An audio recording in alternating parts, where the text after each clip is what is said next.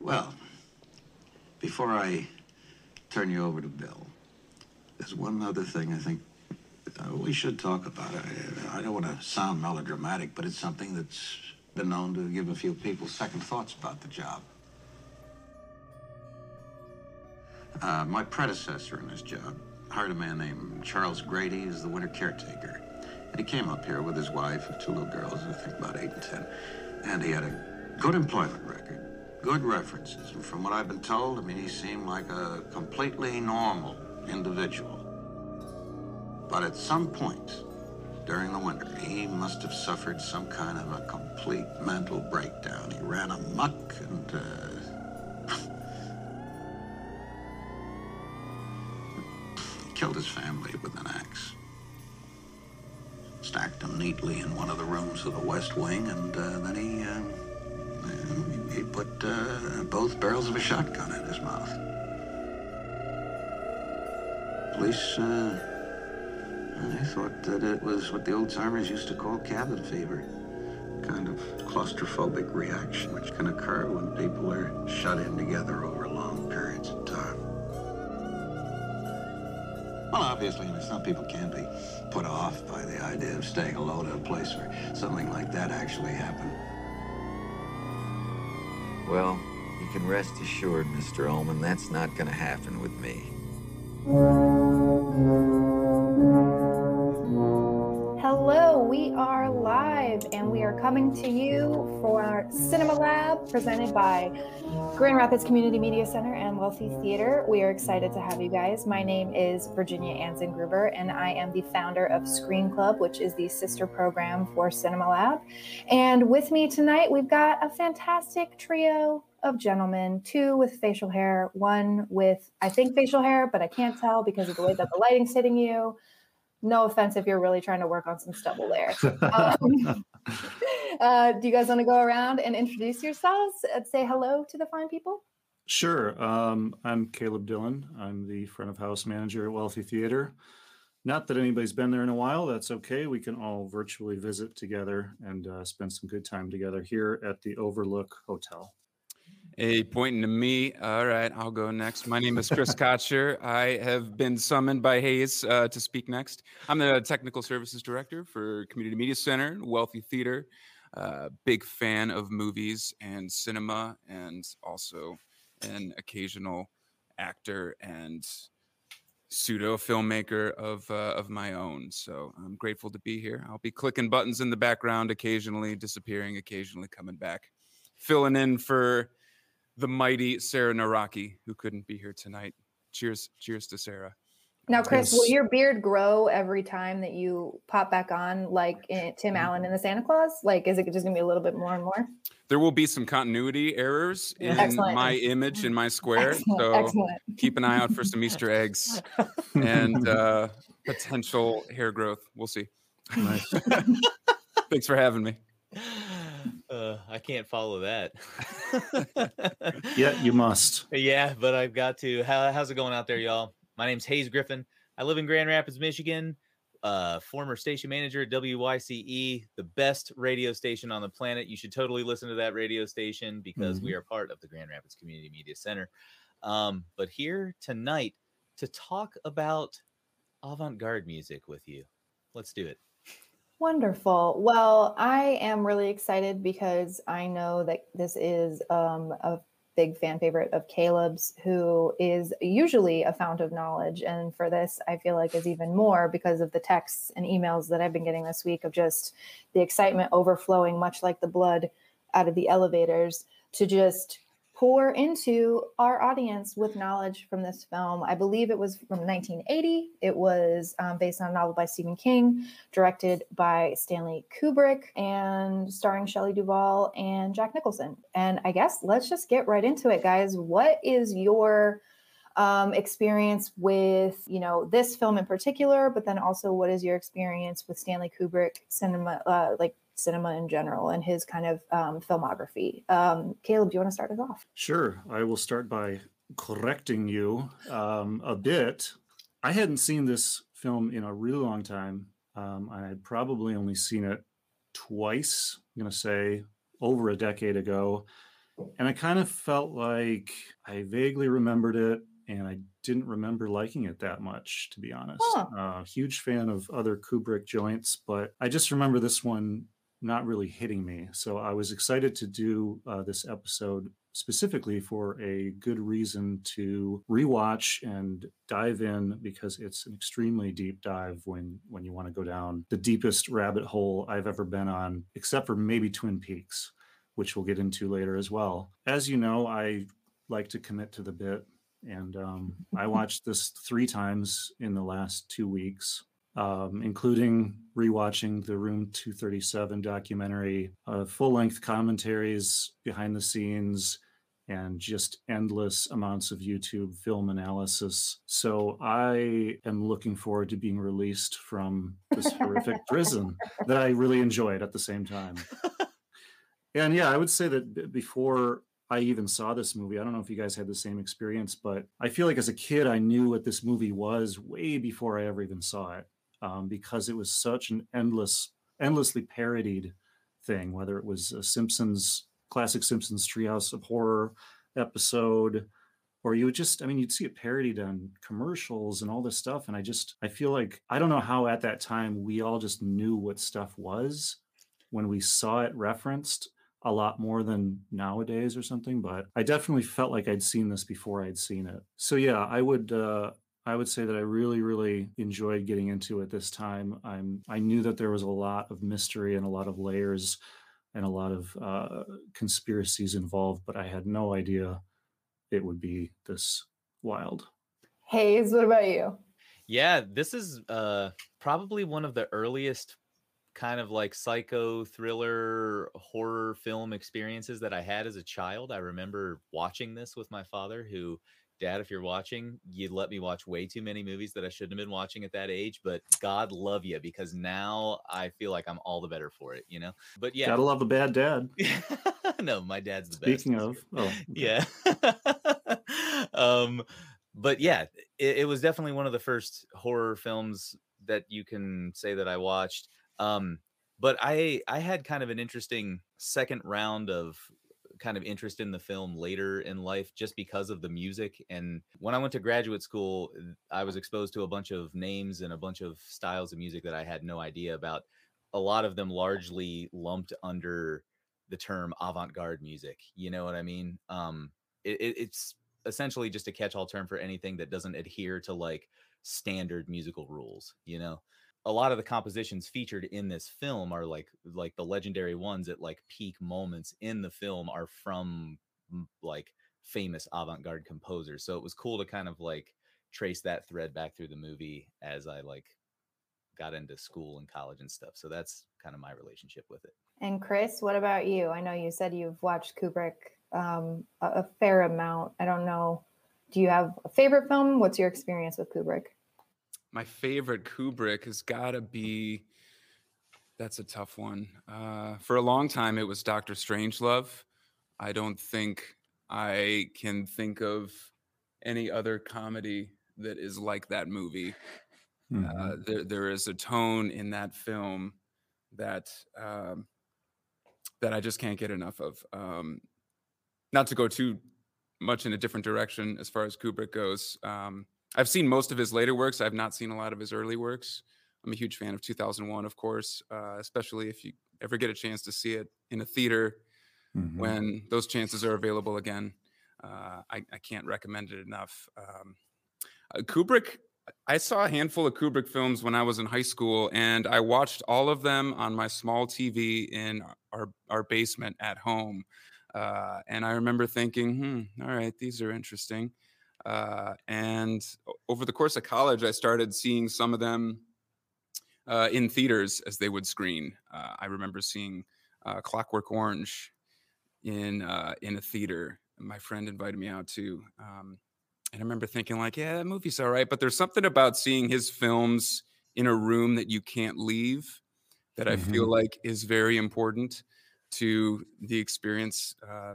It just made me digest it in a whole new way and see things I'd never seen before, like most movies you would think, but particularly with his.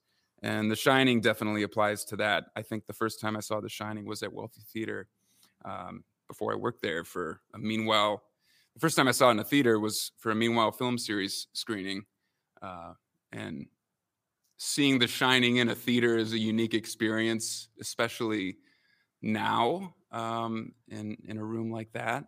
Um, I feel like it yields more laughter. I don't know if we're going to talk more about tone within the scenes later, but it was there was a lot more uncomfortable laughter within the film that I thought was unique, and I wasn't sure if it hindered with the experience or not. Um, Hmm. but it was still an incredible, incredible watch. Uh, so I'm a fan of the movie. I too, like Caleb, saw the Simpsons version of it before I ever saw the actual. Movie. So I see the movie now, and I think of Treehouse of Horror. Yeah. Um, The Shinning. the Shinning, yeah, exactly. Groundskeeper Willie. Classic. Hey, I found a shortcut through a hedge maze. Go, are you little? No, no, go easy on the wee one. His father's gonna go crazy and chop them all into haggis. What's haggis? Boy, you read my thoughts. You've got the shinning. You mean shining. Shh, you wanna get sued? Now look, boy, if your dad goes gaga, you just use that shin of yours to call me and I'll come a running. But don't be reading my mind between four and five. That's Willie's time. I like what you said, Chris, about being trapped in a room with a lot of Kubrick movies, and especially with this one, because my question to everyone is Is this the best or worst quarantine film of all time? As far as being trapped in a place, maybe with maybe with people you love who are also very difficult sometimes, and maybe you grow to not love so much, or you go on a journey with, let's say, like this this wonderful family in this film. I will say that I definitely related to that question when you asked, and not necessarily even really due to quarantine, but I am currently and historically uh, from Florida. I'm currently in Florida. I'm from here. I lived in Michigan with you fine folks for five years. And about three years ago, I think it was, we had that particularly heinous blizzard Mhm. where we were all quite literally trapped inside. I think I didn't leave my house for close to like eight days. I, I, I know that work was closed, school was closed, like all these like you know roads you couldn't get to them. I remember having to have like neighbors like help me dig my car out and stuff.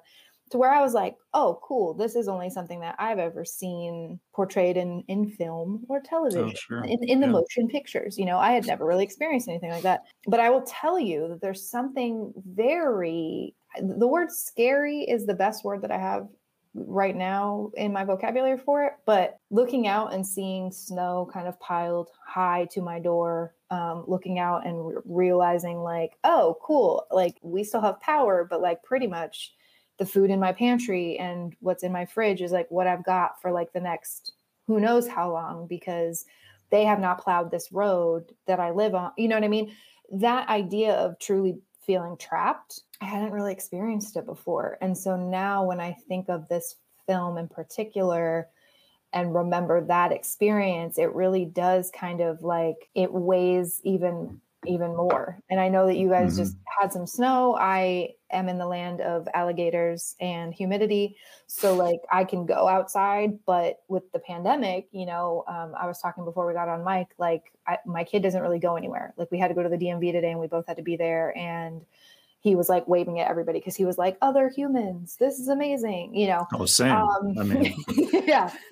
So like that idea of confinement like that, um, that this film really hammers home.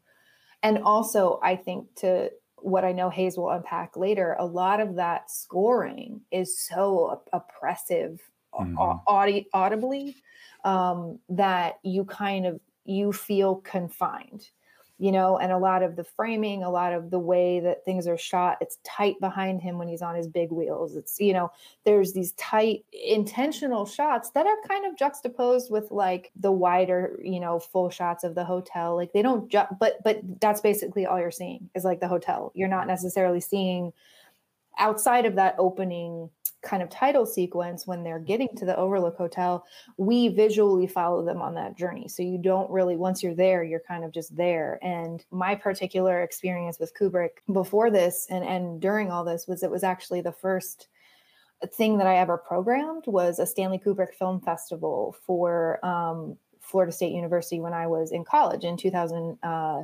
10 and Hmm. well i had i was a programming associate with our year-round program but this was a thing that um, shout out to bob howard who is the the former um, director of that program. It's phenomenal. It's a student run student led um, film program. It's like a 300 seat movie theater um, and we ended up getting both jan harlan who is um, a producer on multiple Kubrick films. He started on Barry Lyndon and basically went through, I believe, um, AI, which was not a Kubrick film. He went through Eyes Wide Shut, but then he also was a Hmm. producer on Stanley Kubrick: A Life in Pictures because he's married to Christiane Kubrick, who's Stanley's sister. Um, and he was actually in the helicopter with the DP when they were getting those wide shots. So we Mm. had him come to Florida State and he like hung out with us for a few days and he does a lot of student stuff and that was really cool. And then we ended up actually uh, one of my dearest oldest friends happens to be the nephew of Vincent D'Onofrio. So I was able to actually get Vincent D'Onofrio to come and we did a full metal jacket panel with Jan and Vincent, which was really fun. And they hadn't seen each other since the filming, which Hmm. was so great. And so they got to kind of reunite and then tell us all these like stories. But it was cool because similar to this film, we're seeing a lot of these themes that that pop up in Kubrick's work, which is a lot of you know um, a phrase that we now know, which is toxic masculinity, but a lot of that idea of that being wrapped up into some sort of psychosis, right? Um, and and violence, and you know, so it's it's a really good bad movie for quarantine because it makes you feel all of those oppressive feelings and especially now having gone through snow and stuff that was such a long Mhm. response but like i have a lot of feelings i guess about being cooped up um i can't believe you watched it three times to be honest because even like looking at some of the stills now when we're like going through i'm like oh nope mm-mm. don't need to watch see that again. Well here's here's the progression. I watched it the first time just cold without any just watching it to have the experience. Second time i watched it taking notes. And then after i did all my research and everything last night i watched it for the third time. And incredibly after all of the crazy conspiracies and and and research and rabbit holing um watching it last night there were like four things that I noticed that I've never seen before or seen anybody talk about before, which I'll bring up later. How how how in the world? It's it's so Well, richly textured and layered. you did that to yourself three times so your brain was probably like help me and needed Oh, to find the new things to look at and to like parse through I'm kind of a masochist for harsh films, actually. you So that's yeah. that's I a know. surprise to everyone listening Uh, Hayes, Chris, you got any good uh, off the top of your head quarantine films or uh, stuck in one location at odds with with a small group of people films? Misery. Nice. Misery is really up there as Yep. far as that category goes, I would say. Just had Mhm. a discussion with a friend about that movie the other day as related to our current experience in life right Mhm. now. But yeah, that's a great recommendation. I love that. That's cool. The correct answer is John Carpenter's The Thing, but we'll let it slide this time. Yeah, the That is- thing. That's not a I lost this round. cue the cue the buzzer. We are keeping score. So Interesting that both that both Misery and The Shining are from Stephen King, right? I, I Yeah. wonder there's something about his voice that connects with the quarantine world in some Mhm. way. maybe because he stayed at home and wrote a lot. well i was even reading that he kind of put a lot of himself into the jack torrance character because he was dealing with writer's block and quote aggression towards his family at that time and i was like all right you sound like a pile of fun to live with Yeah. I wanted to mention too. There's a great film by um, a director named Josh Ruben uh, called "Scare Me." Um, it's a newer film. It's out on Shudder right now. Um, that is a good quarantine watch. it was sure. so fun, and it's it's it is that same contained, um, but there's an element of like uh, dark comedy to it. So if you're looking for that kind of feel, but with a little bit of levity, I definitely would recommend checking it out because it was, it was Mhm. very very fun. You guys want to do context corner? Yeah, definitely. Do you feel like eventually we should have theme music for Context Corner? I We mean, could. I know Like- a couple of people who make music around here. oh, Whoa!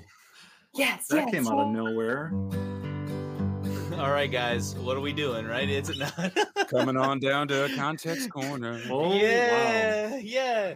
A little Coming more. down to context corner. A little more context. There you go. That was so good. Give me some context there, Caleb, will you? Wow, I'm I'm stunned. I'm completely taken aback. Chris, Um, uh, uh, we're getting 50% uh, writer's credit on that one. Okay. I think that was a collaboration there, right? Good deal.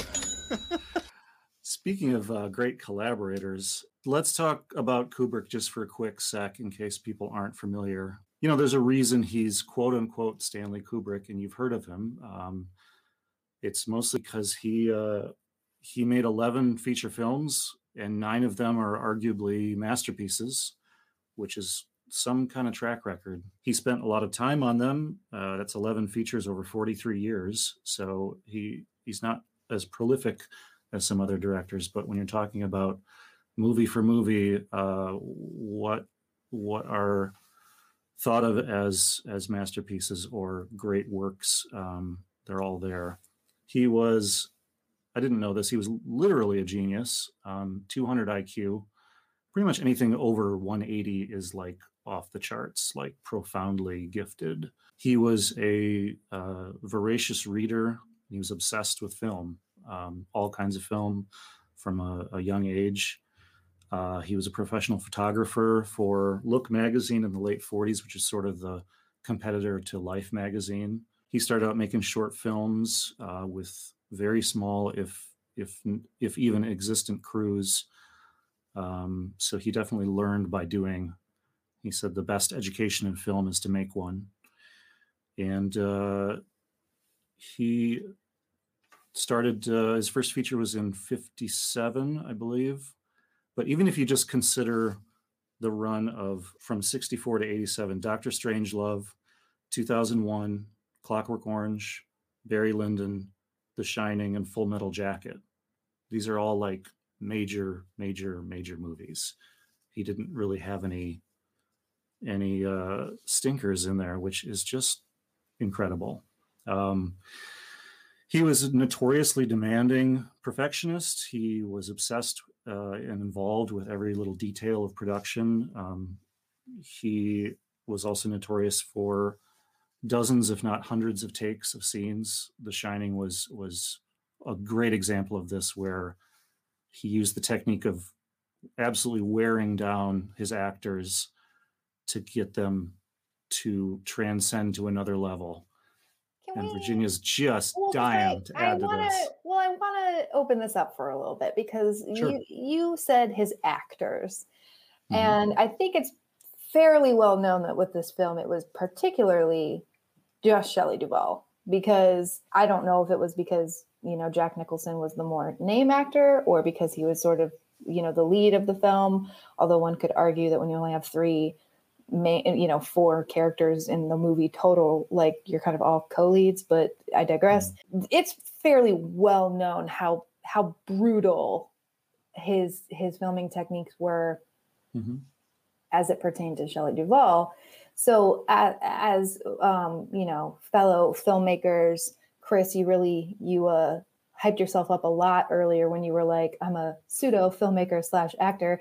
You guys, this guy is he's a big shot actor. truly one of the best actors I've ever seen. And like he was so humble to, to like give it like he's truly one of the like most also like diverse actors. He can give you like comedy, he can give you scary, like it, like Red Skies, it's still I can't. Anyway, I will link all the stuff that he's in. But I'm curious for y'all who are film lovers, filmmakers, film, you know, critics, really what do we think about that as a directing style because if we're comparing that to something that would be more of more natural techniques right like a like a before sunset kind of a vibe like a Linklater like a very like i mean low key is the best way that i can describe it how do you feel about that as a technique to get a performance out of an actor when there are so many other ways that a director could theoretically do that because Shelley Duvall has kind of gone on record saying that that like movie psychologically broke her down. Um, so I'm just curious thoughts. it about that. psychologically broke me down and i was just watching it. so you know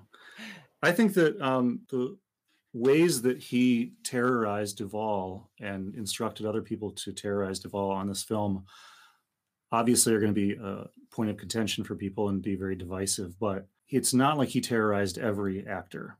Um, and it's not like he picked on her just because he didn't like her. I would say that whatever his methods, her scene in the bathroom as Jack is is uh, axing his way into the, into the room, I think it's one of the greatest examples of terrified acting, whether it's real or whether it's it's fake. I mean, I I've never seen someone look so afraid. And you're trying to make the scariest movie ever made. Why would you compromise?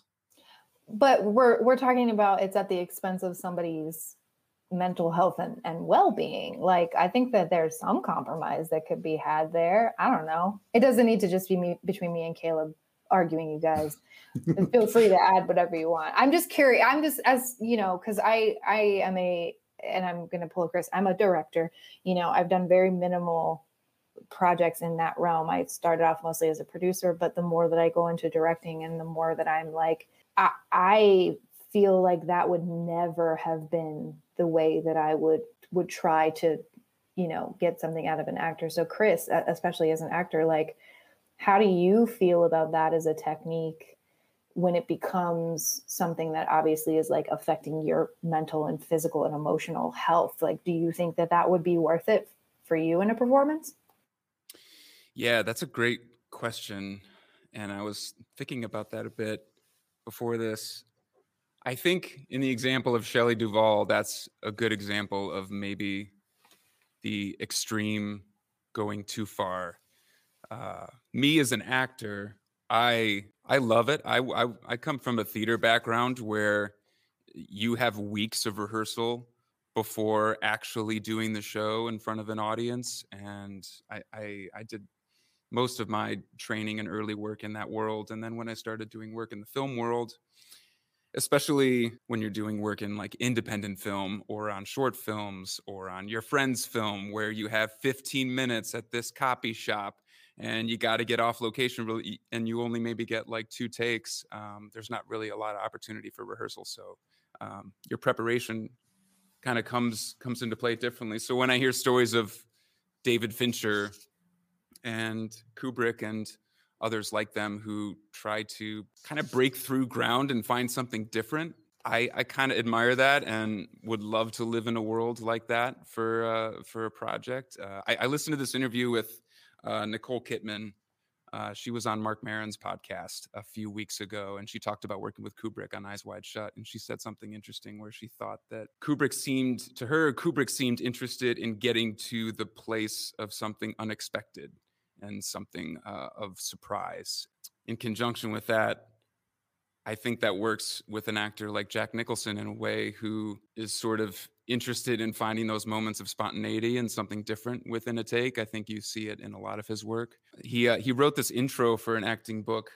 If he ever wrote an acting book, which he totally should, and he's still around, I don't know what he's doing, but Jack, if you're listening, uh, and he is, yeah, and he's listening. Hey, Jack, um, I would love to hear your insights on the craft in general in a form like that. But he he said something about technique and how like a technique for an actor he had conflicting feelings about. So as much training as he did do and as much technique as you can even see him doing behind the scenes in the making of this movie, he talked about how there's something gypsy about it and getting to this space that's like just uniquely you and uniquely spontane- uh, spontaneous.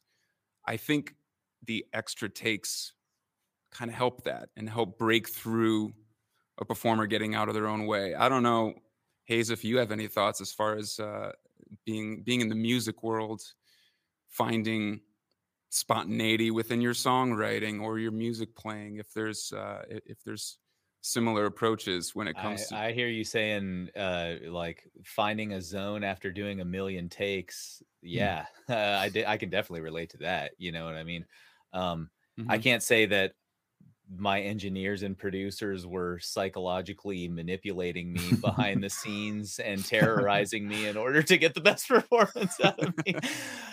But there is something to breaking through that wall, I think. You know what I mean? And kind of getting through that base layer. Um, but I I will chime in with my opinion because it seems like we're asking opinions on like the kind of the morality of this thing. Like t- to mm-hmm. Chris, it, it sounds like Chris is interested in that type of experience with Kubrick. You know what I mean? Like, so to me, there's like this impl or this this question looming: like, is it elective? Mm-hmm. like, are you are you going into this knowing that this guy's gonna do crazy stuff to you? And if it's not elective, then that's psychological, like that's abuse and that's wrong. you know what I mean? That's my opinion, but Well, maybe I'm think- oversimplifying. No, I think you have a point, and I I think maybe that's just what I was getting at is like it, from everything that I've kind of read and experienced, and that she's kind of spoken about it. It's like, and I, but I'm not an actor, right? Like the most that I ever did was like for a short that my sister wrote and directed, and halfway through I quit because I slipped and hurt my butt because I slipped on concrete. And then she wanted me to do more takes, and I was like, "No, I'm done." Like I What a literally was like, "I'm listen, listen. Have you fallen on concrete before? I could barely walk. She wanted me to run up and do takes again. No, thank you. No, thank wow, you. what a So- tyrant! Sounds very Kubrickian. I'm just saying, I don't think it was her fault, but I also was very much like, yo, I'm done.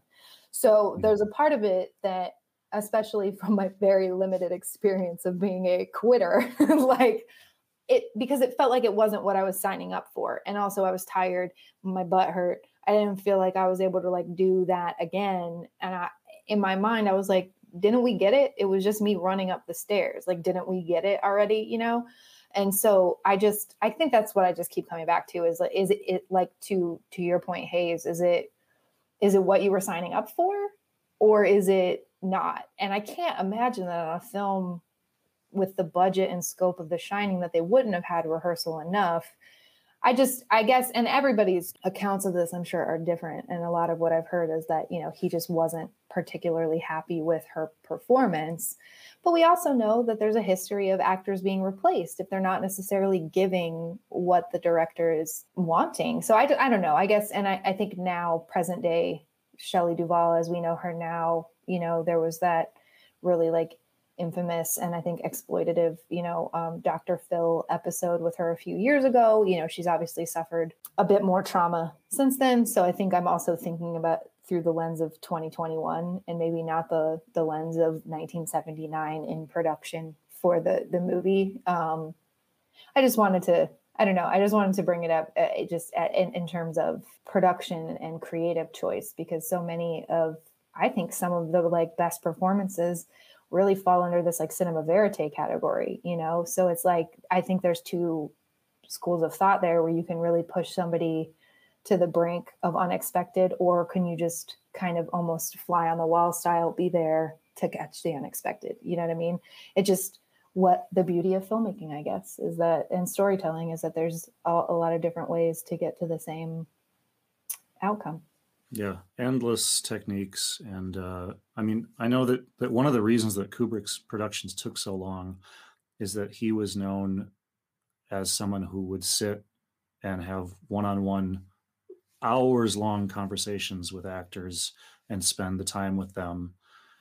god Um, that sounds so annoying if you were not like i'm sorry that sounds terrible if you were just like crew on that how annoyed would you be you'd be like on the martini ready to go home and then three hours later you're still there because he has to have like a feelings conversation with somebody no i would be so i would i would have quit that too i'm gonna be honest Well, speak, speaking of Context Corner, by around 1978, if you were asked to be involved in a Stanley Kubrick film, you were ready for whatever, including a 51 week shooting schedule. 51 week, that's a year. That's a year. Uh, it was supposed to be 17, but uh, 51 weeks. That's just shooting. That's not post production. That's not editing. They just shot for 51 weeks. that's like lord of the rings level kind of stuff and they shot three lord of the rings movies in that time with like multiple battle sequences and like 30 days of night shoots i'm sorry i'm just going to say it that's excessive Well, Kubrick was only he was only topped by one person once, and of course it was himself. The Guinness World Record for longest continuous shoot is Eyes Wide Shut, 400 days, 15 months of continuous shooting for Eyes Wide Shut. Do we want to bet that like every day Tom Cruise was like, "Yeah, this is amazing, making movies, Yeah. it's so great." Like day Yep. 400, he was just as amped as day one. Oh yeah. Like, can you can you believe we get to do this? This is amazing. That's great. Yes. What do we want to talk about next? I didn't want to get too much into the the King to Kubrick adaptation just because I feel like if you love this movie and you haven't read the book and you don't plan on it, you know, it's an interesting part of the story and notoriously hated by their authors adaptations are sort of interesting, but we could kind of go off on a whole tangent with that. I don't know if anybody has any other examples of successful adaptations that just can't seem to get along with the original source material. I I don't know about that necessarily, but I do know that when they remade this as like a mini series, they did Mm. stick to the original novel ending, which like I think it's fine to spoil a movie that's currently 41 years old, but um that with the boiler and everything exploding. Um Right. so I thought the it was destruction of the hotel is what you're is, which is what happens in the original novel. Well, and and really the idea, and we talked about this a little bit beforehand. I think that the differences between the novel and Jack's characterization and sort of the way that he turns in the novel versus the way that this film is presented, it's an, it was an interesting choice by Kubrick to basically make him the antagonist from jump, right? Like in the novel, he's a bit more of like an okay dad, and he isn't like it's not that through line of him just being generally terrible. There isn't like the hints of like, oh, he abused his son and probably his wife. You know, it's more of like he gets possessed by the spirits of the Overlook Hotel, and then that slowly is what kind of adds, you know, this weight to his decline. But even in the end, he still kind of allows them to get out before the boiler explodes, and he, spoiler alert, dies with it. So it was just an interesting choice. But I also think that that probably was Kubrickian in that because if we look at a lot of the other main characters, I specifically am thinking of Vincent D'Onofrio's character Pyle in Full Metal Jacket, right? Mhm. Like there's that very like looming scene where he's in the the toilet and he has like the shotgun and everything, you know. So I, I think the examination of ethics, morality, mental illness, alcoholism, right? They all kind of play into a lot of these kind of character soups that Kubrick likes to like go back to a lot and i just i think that that's interesting given that the original source material does have jack being like kind of a, a more sympathetic character at least at the beginning and Right. also they also play up uh the the kid why am i forgetting the son's name Danny. Thank you. Um, he's like more overtly psychically gifted in the novel too. He's not kind of like hiding it as much as he kind of is in the movie. He bonds with the caretaker a little bit more.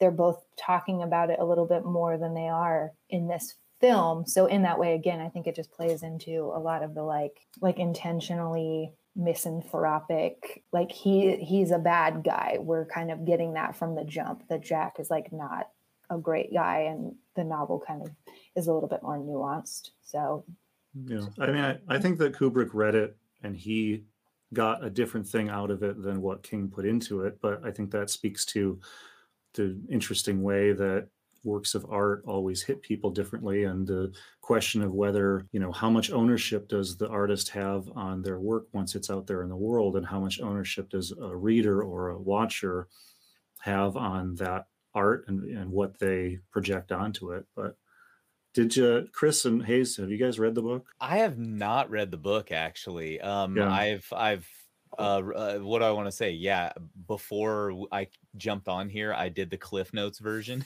because I wanted to know how it. You know what I mean? Because I honestly, um, I've read a bunch of Stephen King novels. I, I was more interested in watching the movie and, and knowing what the source material was than actually reading it. Um, Chris, have you?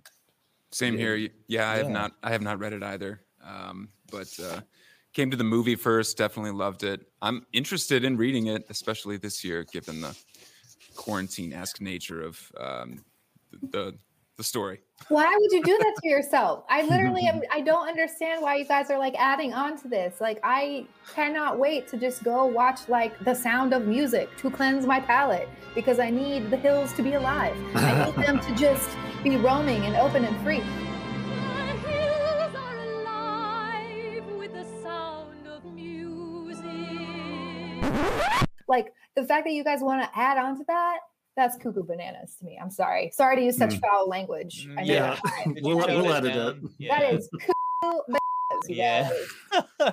It is very strange that um, almost all of the film's iconic uh, plot devices or scenes, everything that you think of when you think of The Shining, even if you've barely seen it, are not in the novel. And you can imagine what that would be like to write a book, have it be moderately successful. One of the world's great directors wants to make a film uh, about it, uh, adaptation of it, and then he makes up all this stuff, and everybody loves it. And for the next just decades, people reference that stuff with the name of the book that you wrote. Wouldn't that just be maddening? I mean, I I could definitely, yeah, I can empathize with that for sure. Hit the checks probably helped Sure, alleviate sure. some of the pain on that.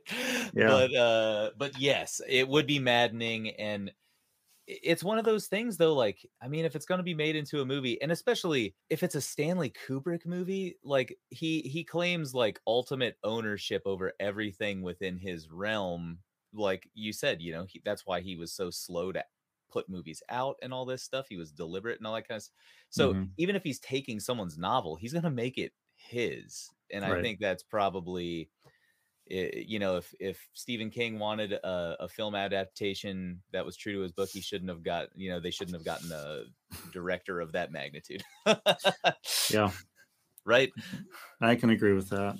The, the that- that's a whole other podcast episode in itself. The the history of Stephen King adaptations. Why is it so difficult to make a great adaptation?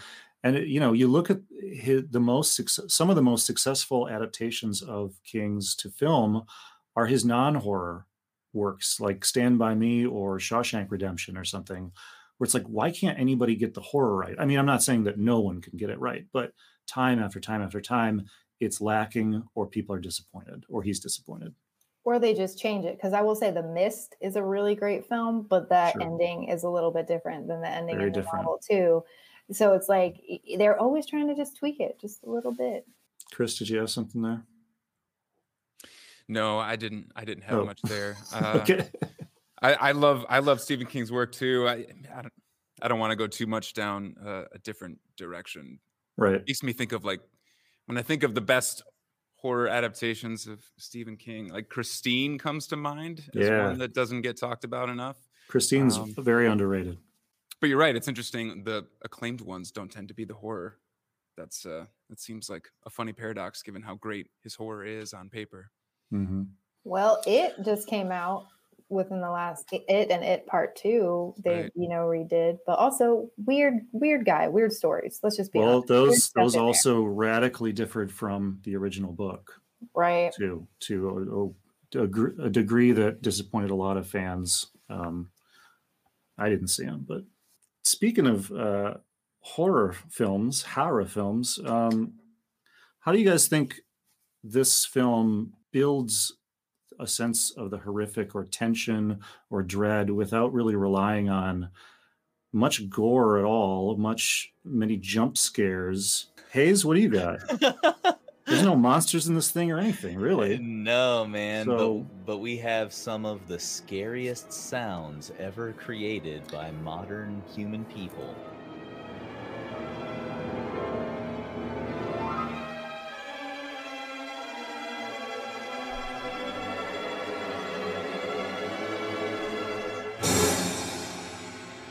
Let's talk about those sounds. Yeah, for sure. And I, I think that's like the use of sound in this movie seems like such a, a Kubrick thing. You know what I mean? It's all about the like slow, intentional build of tension over like like we're not talking minutes, we're talking like tens of minutes. You know what I mean? That he'll like stretch and you're just like hmm the entire time, you know? And, and and it's a picture of a beautiful mountain in Colorado. Yeah. Um but but um I think so it really starts with like his use of avant-garde composers because this is like the exact opposite. I think the last time I was on here we were talking about Home Alone, right? hmm and John Williams, right? Like it, the composer, he is like the polar opposite of like the musical direction that was used in this movie. It's very like sonorous and familiar to the ears you know what i mean and that kind of stuff um the average listener would probably argue that the music being used in this film is not music because it's like textural you know what i mean?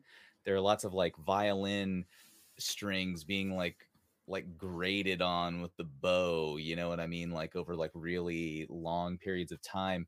And the kind of difference that i'm talking about here is the difference between what we would call just like european influenced tonal harmony versus modern avant-garde techniques that in fact like utilize systems of tonal organization so like pitches you know what i mean um Krzysztof uh, Penderecki, the like one of the main composers who is featured in this film, was a student of Anton Webern, Igor Stravinsky. Like if you're familiar with the Rite of Spring, which was known for its like extremely dissonant um, kind of tonalities, uh, that's because they they were using these compositional techniques called like 12 tone composition, where um, they take every pitch that exists in the chromatic scale, like I'm gonna bring my guitar out. You know what I mean? Like seriously, Oh, every yeah. pitch.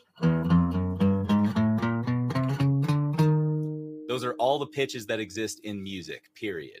You know what I mean? And, and they repeat in octaves. So they would have a system where you take all those pitches and there's kind of like a like a key that tells you where to place them and it sounds random to the human ear if you're used to this tonal style of of composition you know what i mean? Like the you know what i mean? Like this like tension release kind of thing? Like tension and release in this this style of music is created by like really high squealy sounds. You know what i mean? That just like build over time and it's like to me that is what makes the horror of the shining. It's not it's not the 300 gallons of blood coming out of the elevator doors or anything like that. It's the music of these you know modern avant-garde composers gordon stainforth who is uh, the music editor for the film. Because like Mhm. nothing nothing was composed for this film per se. It was like a uh, a compilation of modern avant-garde works you know so he was kind of like the almost like eh, like uh like a DJ would sample music you know what i mean? He would take these huge chunks of avant-garde music and sync some of the like really high points of tension or action with high points of tension and action in the movie you know what i mean? Um i think that was a, a lot of what i read said that like most of the 51 week like process of making this film like a lot of that was he was like manipulating these very tiny details to sync the music correctly with the um the film which is crazy to me you know what i mean? So if you think about that there's like a 10 minute build in these avant-garde compositions that leads up to a high point right of of action. He would was like very uh adamant about not editing the music or cutting any sections of it out so he would leave the whole piece which is why there's this huge 10 minutes long build into some scene sometime because he wanted to keep the music intact so That's crazy. Yeah. I mean, today, no one would do that. You just cut it up and of course two and minutes is fine. You know, make a big explosion sound and everyone's like you know and like Yeah. it's it's done um Yeah. But like if you think about the opening really what i call the opening scene of this movie is 20 minutes long like Mhm. w- the exposition of characters or whatever is 20 minutes long and throughout that time you're getting these uh periods of like the, the when when sound is happening in the background when music is happening in the background it's those low synthesized like kind of dark pads with some like uh percussion like really high twinkly percussion crashes they happen at interval and it, it just like reminds you of the tension you know? So it- it's almost like there's this 10 minutes 20 minutes long swell um that you don't realize it's pulling you in unless you're like looking for it you know? But it it, it creates a an immense sense of dread um Yeah, especially those like when it builds to kind of like a cymbal crash and it cuts to one of those really abrupt title screens that's like Wednesday or whatever. yes. Really, really horrifying for uh, I don't know what reason. For it's, no just, it's just horrifying. for no reason. Oh my God, Wednesday. Yeah, it, But but it's scary. but it's it's like to me it's the sense of foreboding because Yeah. like they it- let's be real if you've watched the first 20 minutes of the shining which is low on action right Mhm. if you've watched the first 20 minutes you know exactly what's going to happen at the end of the movie because there's the hotel manager explaining like oh there was this guy who like murdered his entire family. And then you know what i mean? There are all these they they clearly present you with these elements that's like it, it- it's almost like what they call like target fixation where you can see something bad in the distance but by looking at it you're actually like going towards it. You know what i mean? So they present you with these elements and you're like oh no we're headed toward that but there's nothing you can do you know? Yeah. it, it- it's this like sense of confinement i think that like virginia was talking about early on you know and the music helps pack you into that box because you're in these tight frames. They're in this isolated place. And then to hear something that reminds you of like uh you know how when like if you notice a clock ticking for too long it just drives you absolutely crazy. It's like that sense you know? Um I, I love this movie for that reason. Yeah, he definitely sets up um, right from the beginning, the first shot, this sense of like just glacial dread, and you don't even know why. Um, It's beautiful, But- like mountain scenes, right? Like you're just like going through Colorado, like, oh, this is amazing. but at the same time, I feel like um, rewatching, I I didn't remember how frightening that felt, and I think it's the speed of the camera movement, it's the height of the camera movement. On the one hand, I'm forced to feel complicit in the horror because it's like I'm following these people's car, whether I want to or not. I'm like the the ghost following these people. I'm forced to be in that position. And on the other hand, just visually, I'm so high up, like it looks like I'm going to fall any second. And it really, when you watch it on a big screen, like that is amazing camera work. I think that's the first thing where it's just like, you're not in control here. We are controlling you. You're being propelled along. Uh, and, you know, you're in danger. Um, such an interesting um everything you said hayes i was just like the whole time i was like so i love listening to you talk about music because every time i feel like i learn so much. I just recently saw nomadland by um, chloe zhao and they have a lot of those wider following shots as well because obviously she lives in her van and stuff but just the tonal shift of it being more of kind of that light strumming music that you were you know doing it was like diff- you you feel complicit in this woman's freedom in her hmm. liberation and not her confinement. So it's so interesting that i didn't even think about it until you said it but that like tension and release that you hear is so it was like so tonally necessary because it sets you up right away to be like we're going to go on a journey and there might be some ups and downs but at the end of the day this character is like liberated. Yeah. There's Yeah. There's, there's a there's an openness to it and that I, I like didn't even put it together. I just watched nomadland land earlier this week but i like didn't even put it together until you said that because there were very similar Of course. not as high up, but similar like of these like following shots that uh, you know these are the establishing shots that we could know for someone to be on a journey. It was so different, but also for all the parents out there, um, Igor Stravinsky is featured in Fantasia. Yes. That's how I knew that name because I watch that all the time because of my kid. yeah, no, that's that's amazing. I should have uh, said that. I think that's probably most people's only exposure to Igor Stravinsky's music. Listen, my, my kid, not even 18 months, he's a fan. That's all I'm Yeah. You know, Me loves and it. Igor were tight. he he actually does his little composing hands because it was like this because he Yeah. watches the guy and it's all in silhouette.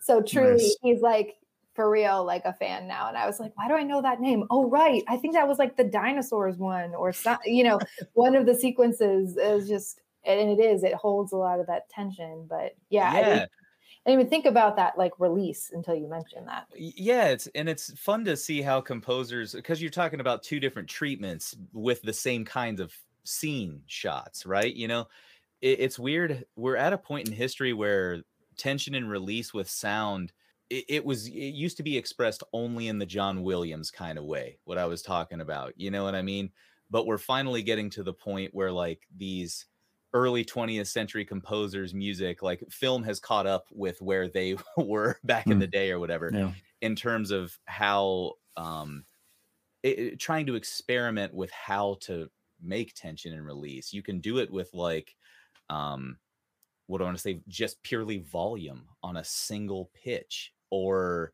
you know what i mean? Uh, just these weird kind of conceptions of music um but kubrick is like i said this is total kubrick because 2001 space odyssey it messes with sound in the exact same way like you feel this im- immense sense of loneliness and dread the entire time right? Well, and we did The Witch not too long ago too, and you were on that mm-hmm. episode too, and you were talking about that same kind of stuff where it was, you know, adding to that confinement feeling of like, okay, the woods are kind of outlining everybody, the music is going to kind of, and you you walked us through all those really cool European instruments and stuff too. Why is it always Europeans? They knows? be they be making it real tense. yeah that is kind of true americans definitely love the tonal kind of music you know we're, we're all Well, we want a good resolve. We want to go, okay, the chord needs to resolve. yeah Europeans just go, it's not going to resolve, man. yeah we they figured it out There's no of years illusions ago. here. yeah Right. they're just It's like never going to of us. resolve. literally I'm comparing like the dun dun dun dun dun, dun, Yeah. dun, dun, with just like a boom Yeah. forever. Europeans are like, sorry guys, you're in it now. Yeah. Uh, stupid americans um, I also rewatching this, I felt like the whole I I noticed for the first time the whole opening from Nicholson going in to get the job interview all the way up until basically everyone leaves the hotel and we start the film with just them there. There's no cuts. It's all just dissolves. It's these very slow dissolves. And a dissolve makes you feel like you don't know how much time has passed. It disorients your sense of like, it's just disorienting in general because you go like, okay, so where am I exactly? And he spends like 20 minutes doing that to you of just like, something is not right here. Like this is not how these scenes are supposed to go. And I mean, obviously he he does a masterful job throughout the film of making you feel like something is not right. This information shouldn't be shown to me in this way. I swear that that thing in the background moved. I don't think that thing was there before, which really just feeds into all the conspiracies and, and all the mysteries of this film. But you know, like I'd said before, he he set out purposefully to make the scariest film of all time. And I think he knew how to do that was subliminally and to tell not necessarily your eyes, but your mind that like something is off. Did you guys have the same experience in the beginning of the film? I definitely feel the same way about that. Um, upon my second watching, or not second watching, I've seen the movie a million times, but my most recent watching of the film, you Mhm. know, he, there's that line where he says, oh, "What was it?" It's like I feel like I, uh, like as, as soon as I walked through the door, I felt like I knew this place. I tell you, when we first came up here, I thought it was kind of scary. I fell in love with it right away. When I came up here for my interview, it was as though I'd been here before. I mean, we all have moments of deja vu, but this was ridiculous. It was almost as though I knew what was going to be around every corner. and Yeah. like I knew what was around every corner. You know what I mean?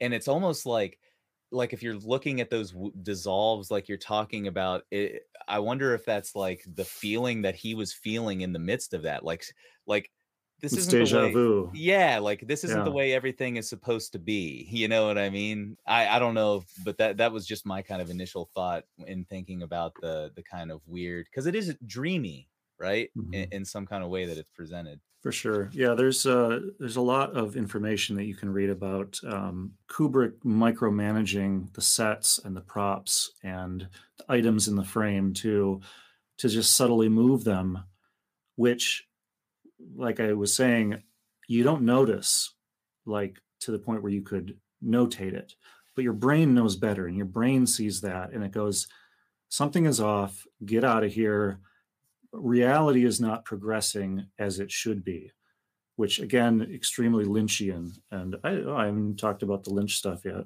do it David Lynch Oh. and I have the same birthday, so we got to. Oh, nice. Uh, no, I just wanted to talk real briefly because um, having not seen this in a long time and being much uh, more familiar with Lynch stuff, uh, I really didn't understand the Lynch connection. I was watching this and I was like, this is the most Lynchian, non Lynch movie I've ever seen. Well, the story is that, I mean, it's simple. David Lynch was a huge fan of Kubrick his whole life. And uh, at the time that this movie was made, he actually screened this for the cast and crew and anybody he could. Uh, Kubrick claimed that Eraserhead was his favorite film.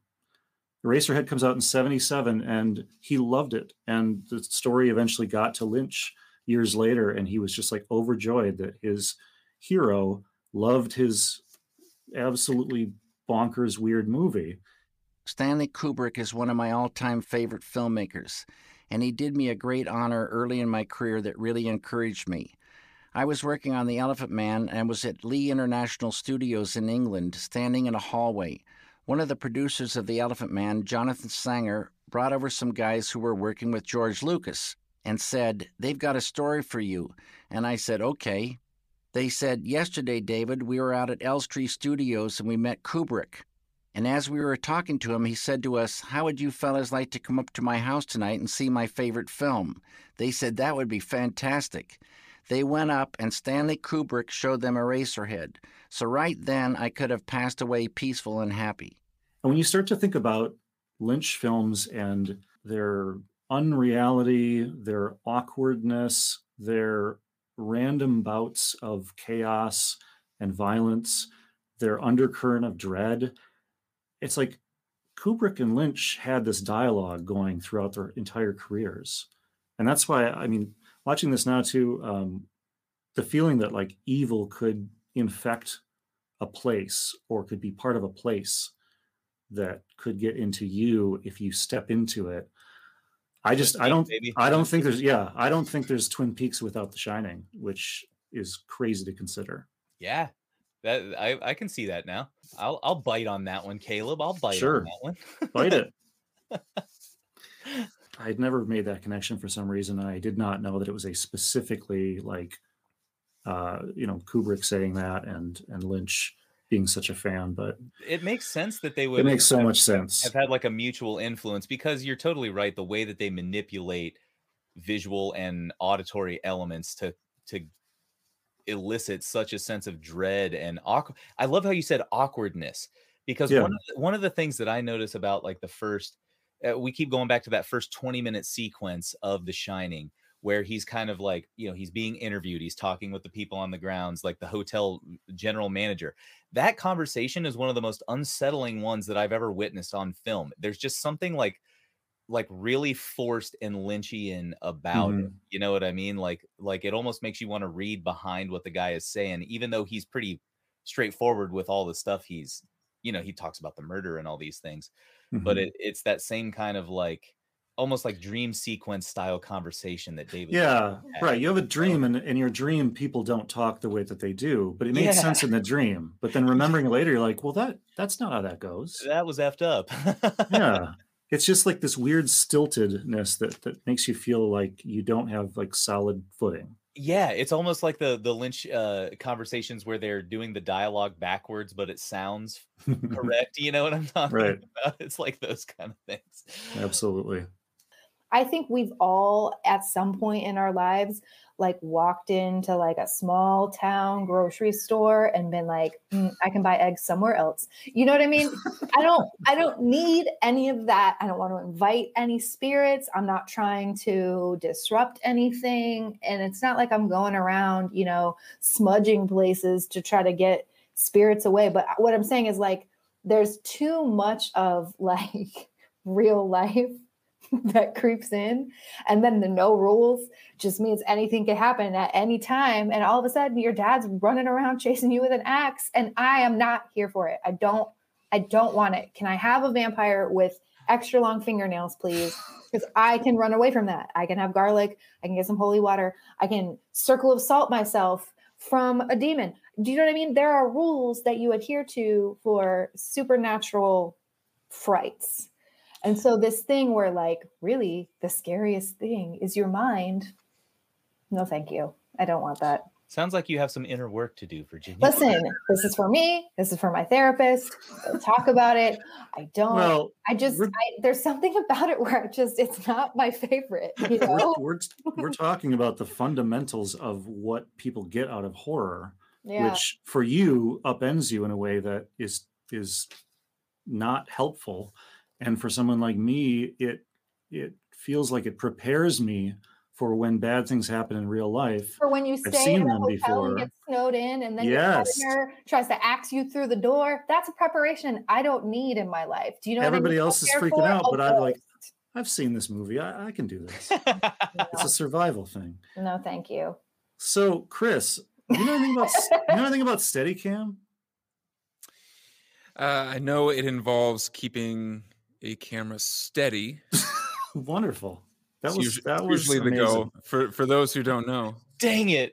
might Like, even I'm have so a glad fancy. we have you here for these technical bits. Yeah. no i just it's okay i just wondered I believe I, thought that, that, uh, I thought that that Sarah would would bring the Steadicam knowledge. Um, does anybody else uh, before I go on my little thing? Well, yeah. So um, a Steadicam is a harness that you wear on your chest that Mm-hmm. um, has an extendable arm that typically bends on um, uh, a few different um, kind of uh, pivot points. So basically, uh, a person wears it and it differs a lot from handheld, but still gives you a freedom of motion. So where something like Blair Witch Project is extremely and almost exclusively handheld, um, you see a lot of Steadicam uh, stuff in you know running scenes where particularly they want to be close up and maybe the use of a dolly track would be uh, too far away even with um, a lens that could get you closer up. You want to be closer into the action. And i really liked the comment that um, lachelle uh, has left on facebook saying that the first use of steadicam was in Hal Ashby's bound for glory. Um, thank you for that tip. Um, but yeah so basically steadicam gives you that closeness and that intimacy that handheld would give without a lot of that um, kind of shakiness and chaos visually that happens to kind of just naturally come with handheld. Because if you're obviously a running body the camera is going to pick up every movement of that run a steadicam allows you to um, kind of smooth that out in a way while still maintaining a lot of that intimacy and fun fact a lot of Steadicam operators are shockingly men, but it is now becoming a thing in a department where a lot more women um, Steadicam operators are kind of uh, getting a lot more work in larger budget films, which is really cool. Um, and they use them a lot in uh, scenes where they want to create a spooky intimacy. But also, it's not always just for horror either. It's for kind of anything that you would want. Oh yeah, I mean it's something out. Anything to move the camera along with the characters or whatever's happening. Yeah. Right. Keep I it mean, smooth. it splits the difference between a dolly shot and a handheld, Mhm. which you know there's there's issues with each one, but um, so this fellow Garrett Brown invented the Steadicam. Yeah, good good catch on the uh, first film to utilize it, which was 1976, so just a couple of years before they started filming The Shining. I've been a fan of Stanley Kubrick since I began thinking about movies. Kubrick got to see the demo we made for the Steadicam, which was 30 impossible shots. I liked handheld. I did not like the way it looked then or now. And so what I needed was a way to disconnect the camera from the person. The great thing about that invention is you can shoot something that anybody in the business will know is impossible. It went, quote, viral in 35 millimeter. Copies of it went around the world and was seen by, you know, everybody that was anybody in the business. Kubrick saw the reel and sent a telex that gave me chills to read. And the telex said, should revolutionize the way films are shot. You can count on me as a customer. Very Kubrickian sentence that followed said, oh, by the way, if you're interested in protecting it, there are 14 frames of film that show a shadow of it on the ground with something slowly ro- rotating, but my lips are sealed, he said. Of course, we darted into the screening room, and by God, he was right. We had to cut those frames out of the demo. And then, it, enigmatically at the end, he said, Is there a minimum height at which it could be used? That led to us inventing something called low mode. And he immediately decided to use it on the film he was prepping, hence the question, What's the minimum height? Because he was about to shoot Danny Lloyd and The Shining. The Shining was only the fourth feature film to utilize the Steadicam, so we're so used to it now. And by the way, if anybody's struggling to grasp what we're actually talking about, these are the shots um, following Danny as he big wheels around the hotel. These are the shots following uh, Danny and Jack as Jack is stalking him through the maze at the end. Um, there's multiple uses in this film, but um, some other famous uses from the period are the famous Rocky stairs sequence was uh, Garrett Brown operating his Steadicam. Return of the Jedi, the speeder bike chase is Garrett Brown shooting his Steadicam one frame a second, walking through the redwood forest, um, which I love. That's insane. For a lot of the shots in this, he was sitting in a wheelchair with that apparatus in front of him. Um, Which I'm assuming that was for the the um the big- interiors. the big wheel interior. Because that Yeah. felt very much like a dolly in terms of smoothness and also how Mm. fast he was going. Because I don't think you could really, pro- I mean, maybe somebody could run that fast, but those harnesses are fairly heavy. Right. Yeah. And this really was born out of how much he hated poorly shot handheld uh, sequences. And that's not really how the human eye sees things. You think about if you go out for a run, you're bouncing all around, but you don't see what, you know, somebody with a camcorder would be seeing. Your eyes naturally sort of stabilize as you're doing that. And just the genius involved in him figuring out a way to do that. And it, it's just, it's just uh, I would have loved to be in audiences in the late 70s and early 80s seeing shots like that for the first time. There's no way for us in the modern age to really experience that anew, but it just must have been as amazing to see as some of the innovations from, you know, the early 20th century or something.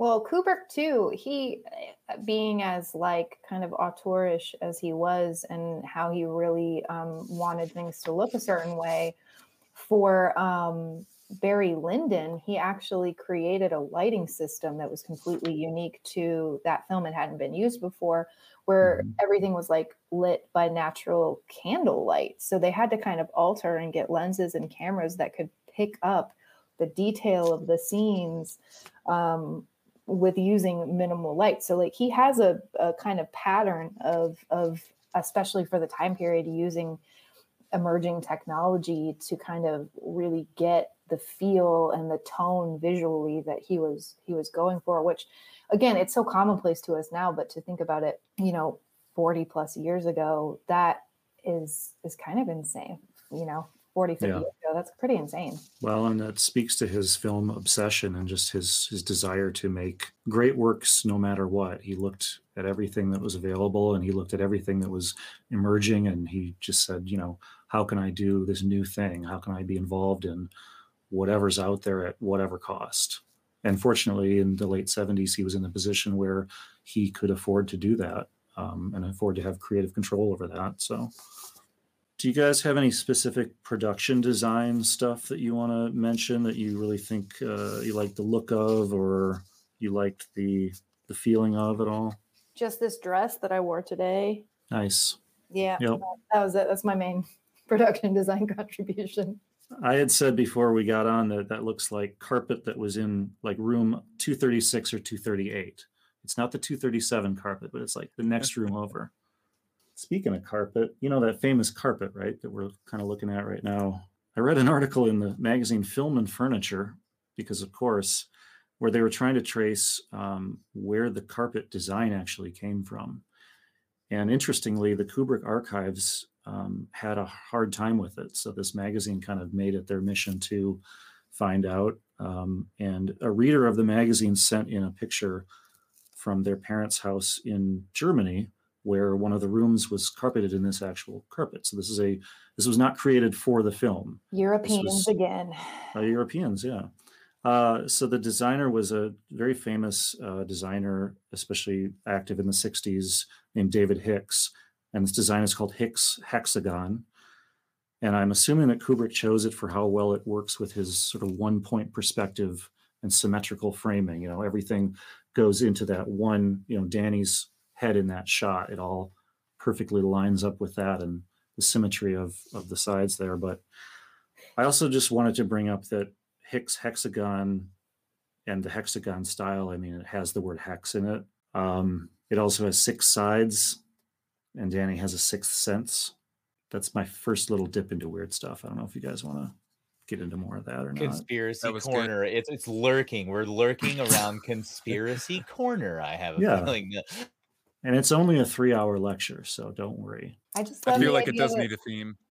Oh yeah. Hayes, just strum one one string and hold it. Hayes, like that. perform, Yeah. create. Ooh, conspiracy corner. well, that was so good. That was great.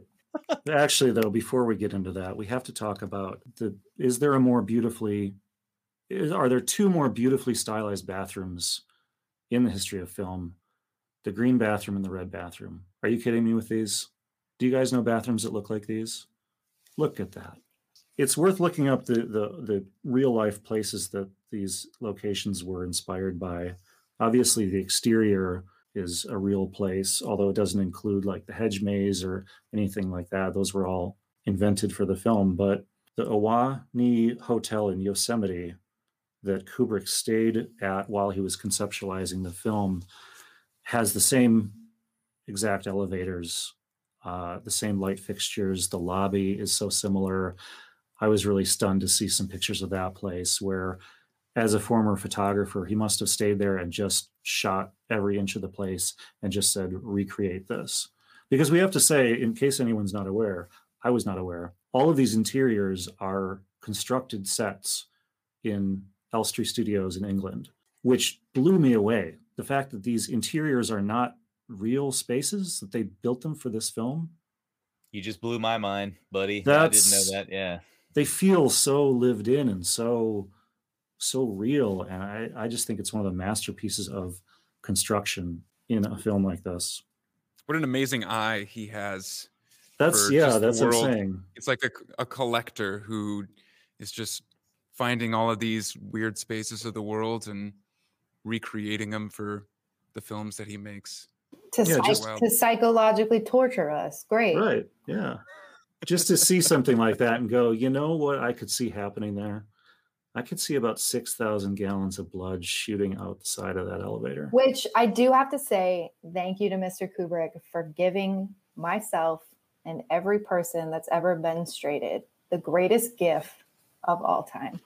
Because if I've ever needed to send something to someone to just let them know what's happening, I have it there. So, you know, that's probably my favorite contribution of Stanley Kubrick to modern popular culture is specifically that elevator gif. So, right yeah, and I make that face a lot of times when I send it too. It's crazy.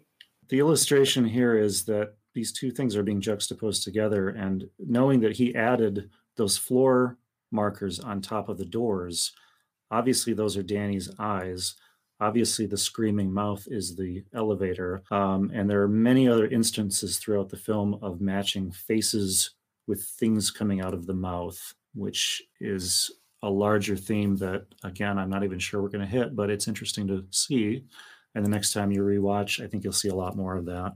I wonder if there's something in his uh, study of subliminal messaging and Right. imaging that ties into the kind of image matching of those two put together. The way they talk about was the Mad Max Fury Road, where they said they filmed the action sequences where everything was kind of aligned in the center of the frame to help just draw you in a little bit more with very Hmm. similar framing as as different as those action sequences felt from shot to shot.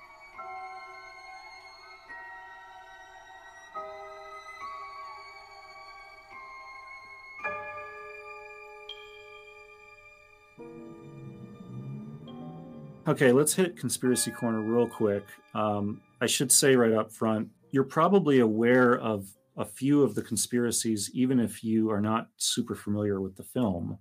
Um, and most of them are covered uh, in various degrees of success in the documentary Room 237 um, that came out a few years ago. And it was definitely a lot of my source material for this. Although the documentary is a little bit rambling at times, I find um, some of the interview subjects seem to be a little bit more uh, with it than others. And but then again, I think that the filmmaker means to do that to just sort of present this stuff and not say, you know, one way or another, this is true, this is not true. I mean, first of all, why are there so many conspiracies and mysteries that surround this film, but also Kubrick's whole filmmaking career? Why is this guy so synonymous with, you know, faking the moon landing or, uh, you know, hidden messages or secrets or people being driven mad by overanalyzing his stuff? I mean, I think he's one of those directors that when you reach an auteur status, which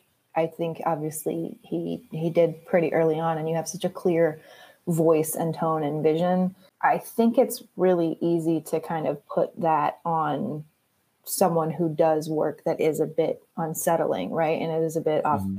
off kilter. And, and I mean, it obviously became mainstream, but if we're comparing it to other mainstream American cinema at the time, it was very different tonally. So I can see where stuff like that would be really easy to kind of want to parse and kind of figure out because there are so many layers. There are so many times where, like you said at the beginning, you know, there's like a, a prop moved just a little bit so that your brain registers it, even if you don't consciously register it. So I I think that that's a really easy in, um, you know, for people to be like, well, there's got to be more, you know, there's got to be more to that. And also, we all know the moon landing was like fake. So it's like, no, I'm just kidding. Sorry.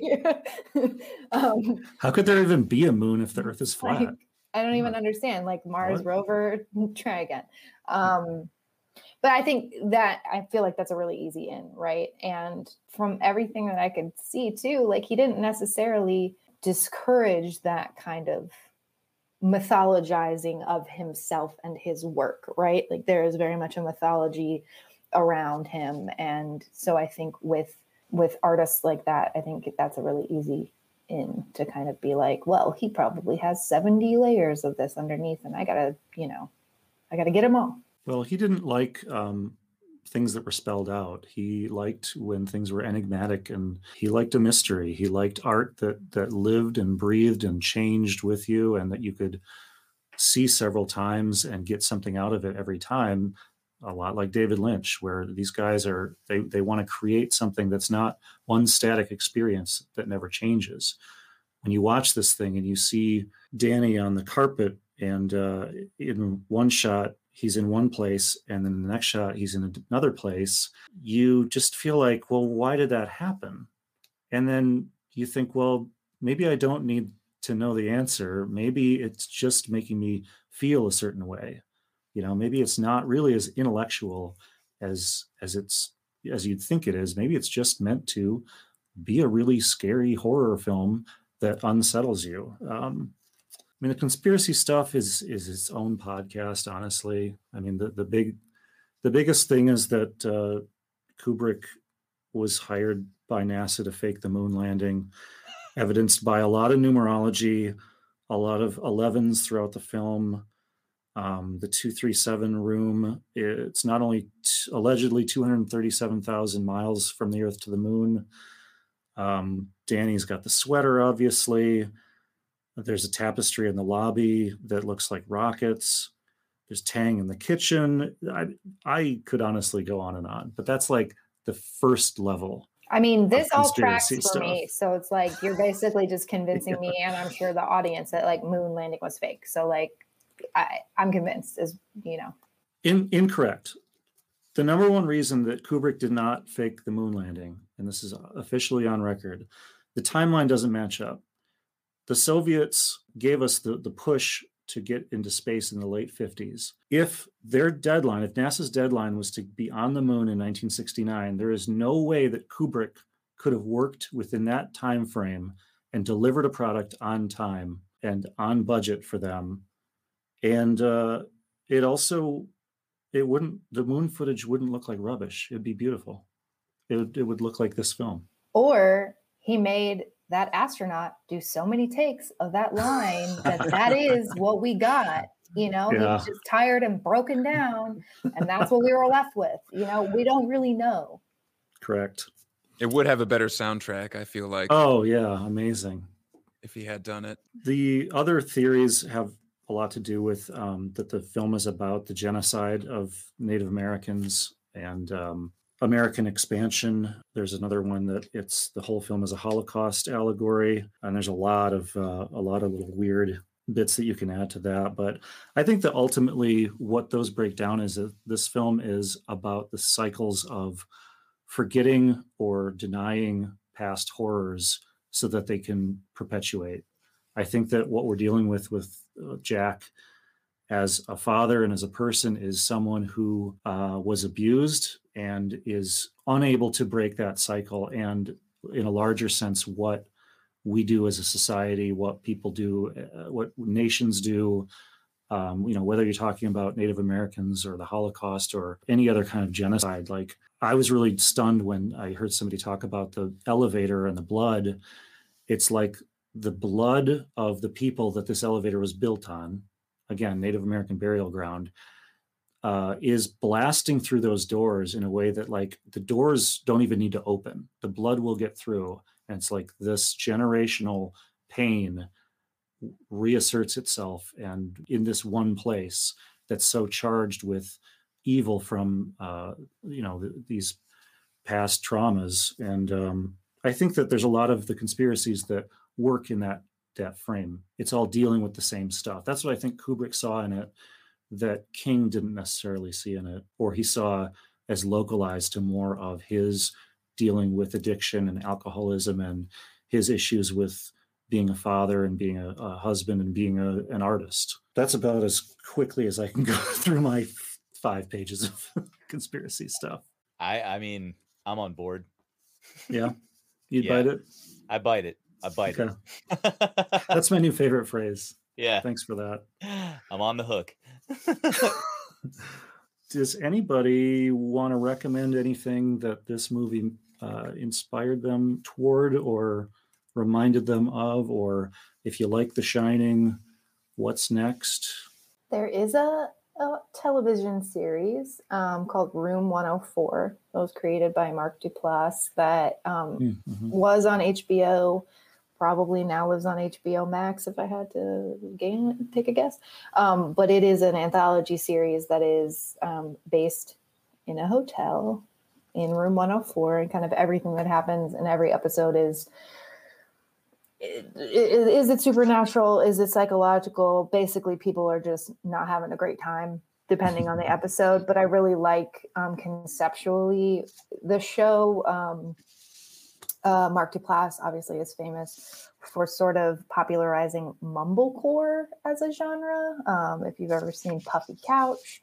Um, but he's also uh, done stuff much later um, that did kind of have bigger budget you know like th- there's like a, a fluctuating but um, a fluctuation rather.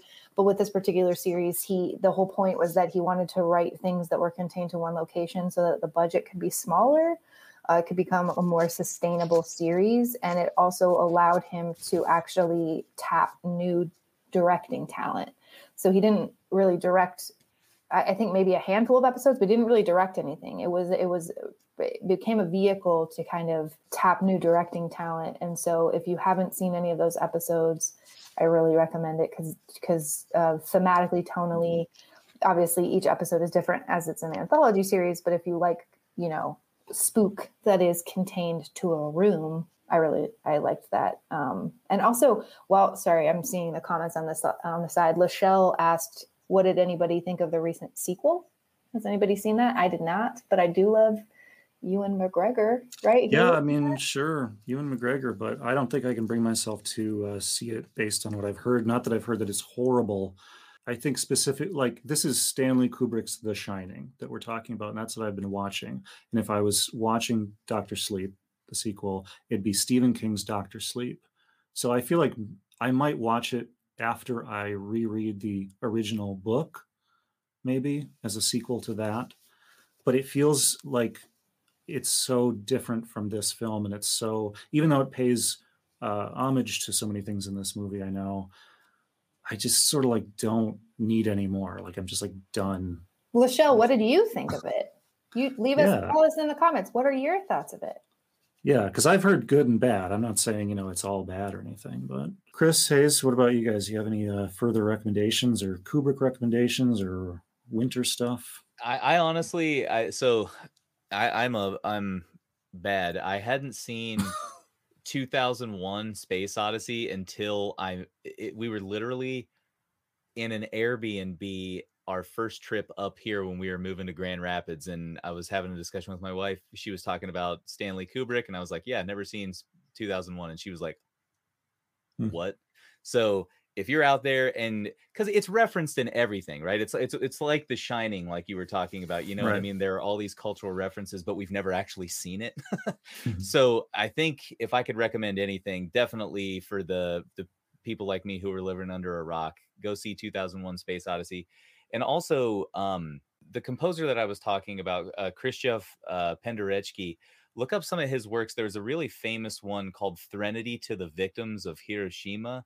I would suggest listening to that one. Um, it evokes a lot of the same feelings that you feel in this, and it's kind of like a landmark work in the the style that kind of is used in this film. Um, and that work, uh, we we didn't even get into this. There are all sorts of Lynch connections through Penderecki too, because Lynch uses his works in his movies. Uh, Threnody was actually featured in the reboot of Twin Peaks. Uh, so like there are all these crazy kind of connections that we can talk about there, but definitely go listen to some uh, Krzysztof uh, Penderecki, great composer. I think that piece of music, listening to it again for this, I think it's the saddest, scariest piece of music ever composed. Yeah, like bar it- none. it's uh, It's so horrific. But it is. the way that it's used in the Twin Peaks revival too. Uh, Lynch is making a point. If you guys are familiar with what I'm saying, or if you eventually see it, he uses the piece of music at a very key moment in the series where he's illustrating, I think, the point where human beings turn a corner, where we we reach a, a point where we will never be able to come back from. Yeah, it kind of sits in line with the original intention of the work, I think. Right.